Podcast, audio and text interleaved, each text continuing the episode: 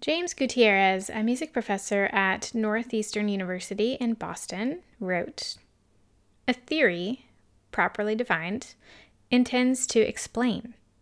Yet it is not required, nor always useful, for an explanation to be tendered with words.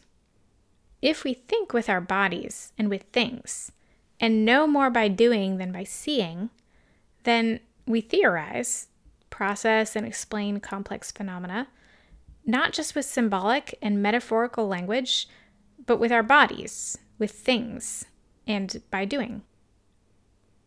It's an interesting thought, isn't it? So often in our teaching and learning experiences, music theory is taught as a standalone subject. We have theory books in our private studios, AP theory in high school, and a sequence of theory classes at the college and graduate level. What comes to mind when you think about music theory? Maybe words like analysis or structure, music notation, form, or Roman numerals. Maybe the image of pencils and scores, chalkboard analyses, and red pen marks on your recent part writing assignment. Maybe you were one of those music students who loved theory class. You can't see, but I'm raising my hand over here. Or maybe you were one of those music students who dreaded every Tuesday and Thursday morning, who didn't really get music theory or found it to be tedious and analytical. The truth is, theory tends to be a kind of polarizing topic, doesn't it? We either love it or we hate it. And that's what I found in my studio too. There are the students who always complete their theory assignments at home and enjoy the note naming, harmonizing, analyzing, and matching of musical terms and definitions. And the mazes. They always love the mazes. And then there are the students who conveniently forget to bring their theory book to lessons three weeks in a row, forget they have an assignment, or bring their book to the next lesson and say they didn't understand how to do it. This is a problem, right? Theory courses and books are a good thing, don't get me wrong. We need to develop an understanding of theory and musical structure, just like we need to develop an understanding of syntax and grammar in language.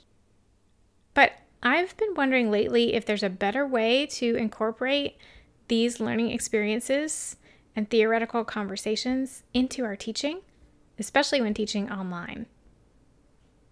Gutierrez noted that, quote, theoretical concepts are presented through symbolic logic as literal truths and taught procedurally with minimal attention paid to mapping these concepts onto students' lived experience. End quote. How can we, as music educators, make more connections between music theory and music practice, between the analysis and study of music and the actual creation of it. How can we make music theory more experiential? That's what we're going to talk about today. I'm Ashley Danyew, and you're listening to Field Notes on Music Teaching and Learning. Writing field notes is a way of documenting and processing what we see in the world. This podcast is a collection of creative ideas, practical strategies, and thoughtful observations from the field of music teaching and learning. Here, you'll find creative and pedagogically sound teaching tips, fresh, new approaches you can use in your teaching, and insight into a few tried and true systems and creative processes designed to help you do your best work. Let's get started. Mark Van Doren once said, the art of teaching is the art of assisting discovery. I've been thinking about that this year and how it relates to our work as music teachers. One thing I've been trying in my studio this year is virtual music theory. I'm using two tech tools to do this Google Slides and Notability. The best part is, my students don't even know these are theory activities straight from their theory book. They just think it's a fun, interactive game to play on Zoom. Teacher win. I started by flipping through my students' theory books. I teach primarily from Faber Piano Adventures and the Music Tree right now, but I like the activities in the Music Tree a little better than some other series because they include a few more comprehensive musical skills like ear training, same versus different, intervals, and harmonizing. For beginning students, there are also many activities focused on landmark note recognition and patterns, which I was looking to review with a few of my younger students. I chose one to two activities from each unit to recreate in Google Slides. Now, I could have simply scanned the pages and pulled them up on the screen, but then it would be apparent this was from a theory book. By recreating the activities in Google Slides, it feels more like a game. I looked for activities like take a trip, where a starting note is given, followed by a series of intervals up and down. Same versus different intervals, like steps versus skips, reading with landmarks, matching note groups to a set of given letter names, identifying intervals in a jumble of either staff or keyboard images, reading with high and low landmarks, major and minor triads, ear training challenges, reading with thirds, fourths, fifths, and sixths, and triads and inversions. I pulled activities from Music Tree Time to Begin, which is the first book, all the way up through part three so far. Each activity is a different file in Google Drive, and I organize them into folders by level so I can easily find what I'm looking for when planning lessons. I also made sure to put the unit in the title of each file. The next step was to figure out how to make them interactive. Sure, I can share my screen in Zoom and show my Google Slides presentation, but the only way to annotate then is with Zoom tools, which can sometimes be a little clumsy, especially if the student is using a phone or other small device. You've heard me talk about using Notability, a note taking app that I started using for all of my written assignment sheets. And I discovered recently that I can actually import files from Google Drive right into Notability. This means that I can share my iPad screen and I can draw right on the screen with my Apple Pencil. I find using the highlighter tool works well because it's a color, so it shows up against the black and white, but it's also translucent, so you can still see what's behind it. A few notes on organization for those of you who are curious. To organize the files once I imported them into Notability, I added a new subject divider called Activities and then created a new subject for each level, or basically each book, like part one, part 2A, part 2B, etc. I keep track of where each student is in the book and what activities we've completed virtually in my physical copy of the activities book using small post it flags with each student's name.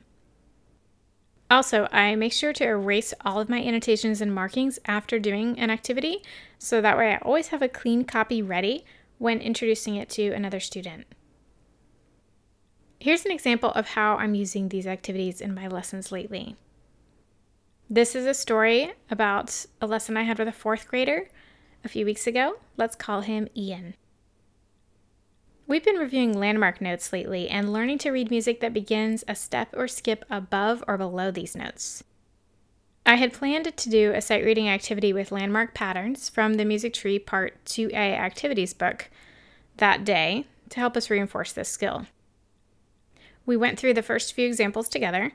I would ask what the closest landmark was in relation to the first note, and then he would describe it, and I would write a small X on the line or space. Then we determine the interval up or down to find that starting note.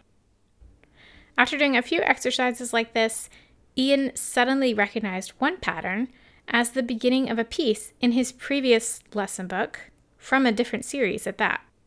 The pattern was from Grumpy Old Troll, which starts with G, D, E. But in this case, that pattern had been transposed up a step, and he was reading A, E, F, and he still made the connection. Ian played it a few times on the piano. That's cool, he said to himself, playing it again. Then he began exploring. What would it sound like backwards? Or upside down? Or upside down and backwards? He did this unprompted. I love how his mind works. Since we were on Zoom, I pulled up the whiteboard tool and wrote down these pitch combinations as he discovered them. We talked about direction and intervals, especially for the inversion and retrograde inversion variations.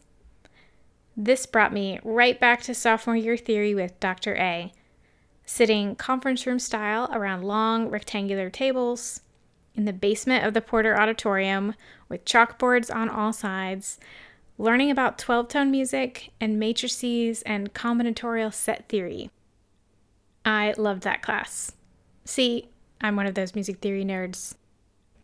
I loved looking for patterns and discovering the underlying order and structure of avant garde pieces that seemed disparate and random at first glance.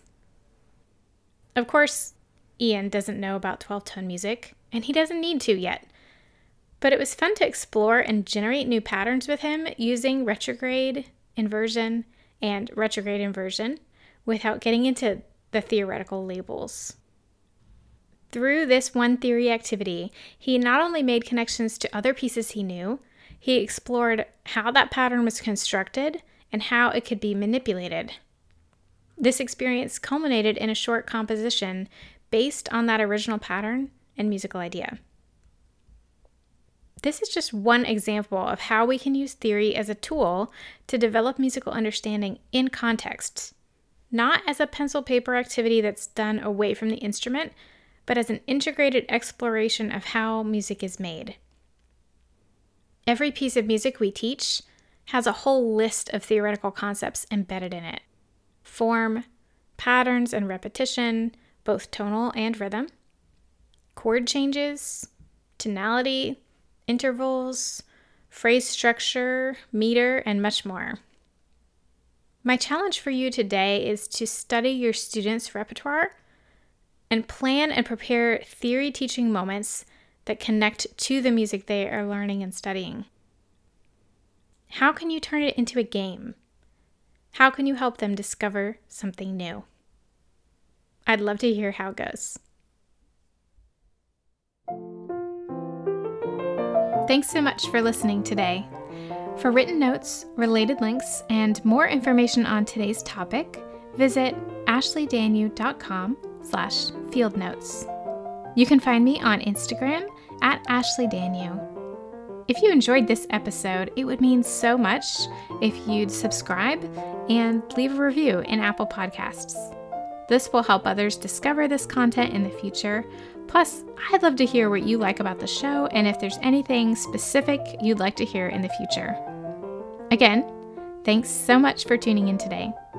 See you next time.